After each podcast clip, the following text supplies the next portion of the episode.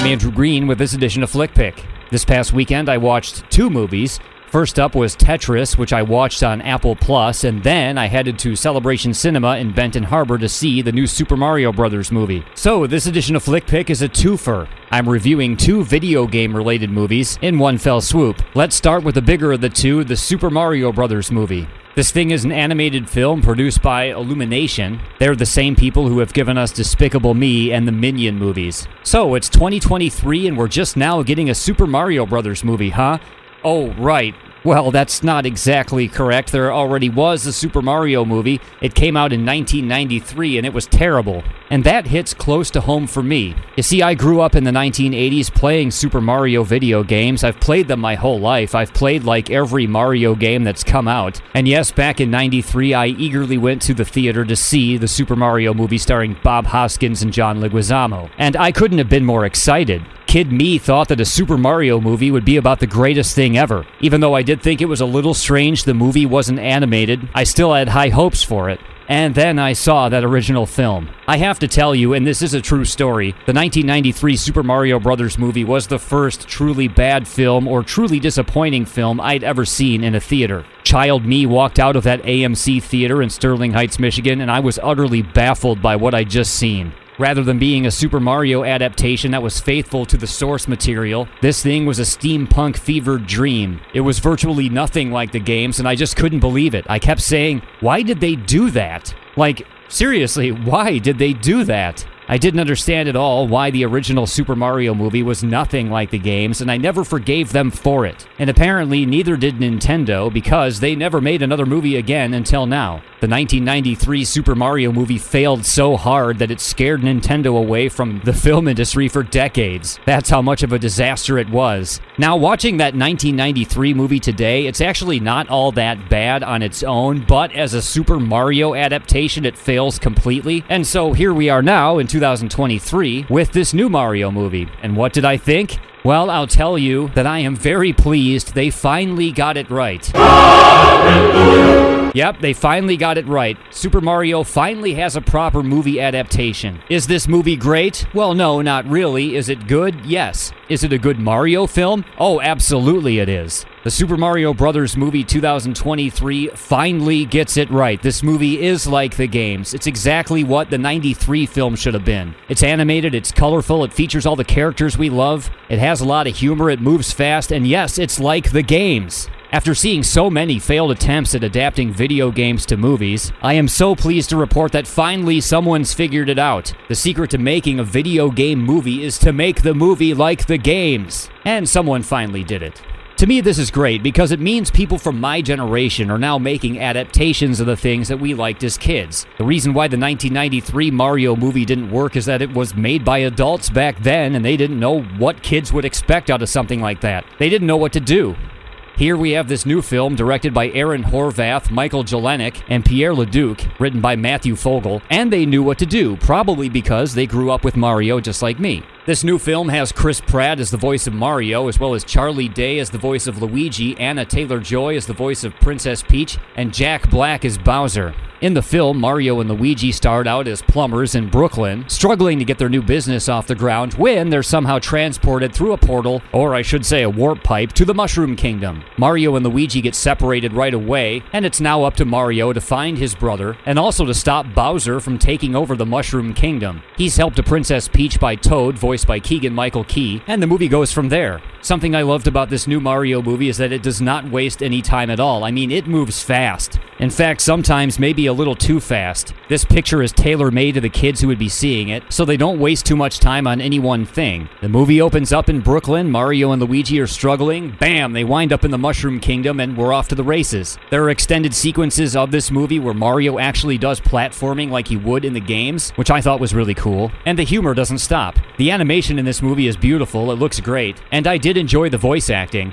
A lot of people complained about Chris Pratt being cast as Mario, but honestly, I thought he was just fine here. He doesn't just sound like Chris Pratt. And for that matter, really, none of the rest of the cast just sound like themselves. For example, Jack Black. A lot of people have said that Jack Black is the best thing about this movie, and I agree he is. But he doesn't just sound like Jack Black. No, they've got some digital effects on him to make his voice a little deeper. And so you've got this convincing voice. It's Jack Black, kind of doing a Jack Black spin on Bowser. But you're never distracted by the fact that it's Jack Black. Same goes for Charlie Day as Luigi. I was actually hoping he'd be in the movie a little more. I thought he did a good job. It's not just Charlie Day, but it's Charlie Day as Luigi. The closest thing to a member of the cast that just sounds like themselves playing themselves is Seth Rogen as Donkey Kong. But in this particular case, because of the way the character was portrayed, it didn't bother me so much. Like Donkey Kong in this movie is this sort of frat guy party animal. So when Seth Rogen does his typical, you know, Seth Rogen laugh, it actually works for the character. I liked that this movie did not center around Princess Peach being kidnapped by Bowser. I mean, I know that is the focus of a lot of the games, but at this point, that trope is tired, and really, in 2023, why do that? Rather, Anya Taylor Joy's Peach here is highly capable and is her own hero. In fact, she sort of trains Mario on the ways of the Mushroom Kingdom. References to things in the games and also other Nintendo games besides Mario properties are throughout this film. They do a great job of giving us fan service, including a whole lot of things that Mario game fans would want to see in a Mario movie. There's a Mario Kart sequence. We've got characters from Super Mario 2 like the Shy Guys, so it's not just the Mario 1 and Mario 3 canon. And one of those little star guys from Super Mario Galaxy even shows up. One thing that disappointed me a little was that Wario isn't in this movie, so I kind of hope that Wario is in the second one, maybe as the villain. And needless to say, no Waluigi, but that's okay. You gotta save a couple of things for the next film. Honestly, this movie put a smile on my face throughout. I was just glad to be sitting there in a theater seeing Super Mario Brothers get the treatment it deserved by Hollywood. It was an awesome feeling to see the words, produced by Shigeru Miyamoto, appear on the screen. That's right, Miyamoto gets credit in this movie, and it's right up front and center. The Super Mario Brothers movie works for just about any audience, whether it's oldsters like me taking a walk down memory lane or young kids who want to see something funny and colorful. It's fun, it's fast paced, it's beautiful. Even though the movie isn't perfect, I'm still very happy that Mario finally got a proper film. They finally did it right, folks. I give the Super Mario Brothers movie a 4 out of 5 for this edition of Flick Pick.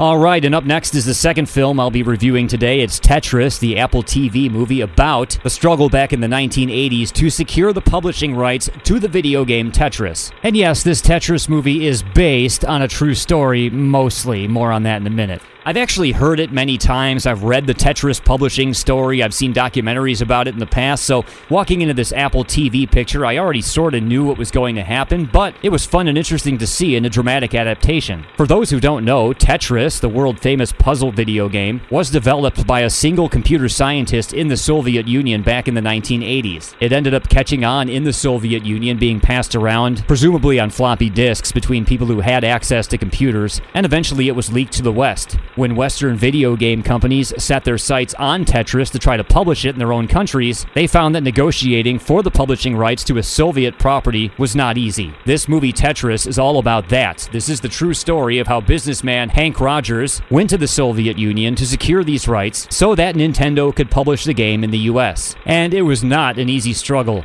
Tetris the movie features many twists and turns in which you think something good has just happened and then it turns out it hasn't. And there are all these competing business entities trying to get permission from the Soviets to publish the game themselves. Meanwhile, our main character, Hank, played by Taron Egerton, has everything on the line here. He has to secure this deal, otherwise, he'll go flat broke. So there's that added element of drama. The movie culminates with various competing business interests all in one place in Moscow trying to get permission from the Soviets to publish Tetris. Now, because we know that ultimately Nintendo did get those rights. They published Tetris on the NES and packaged Tetris with every Game Boy, at least for the first 30 million units. We are already aware of how this is going to end, but it's an interesting ride.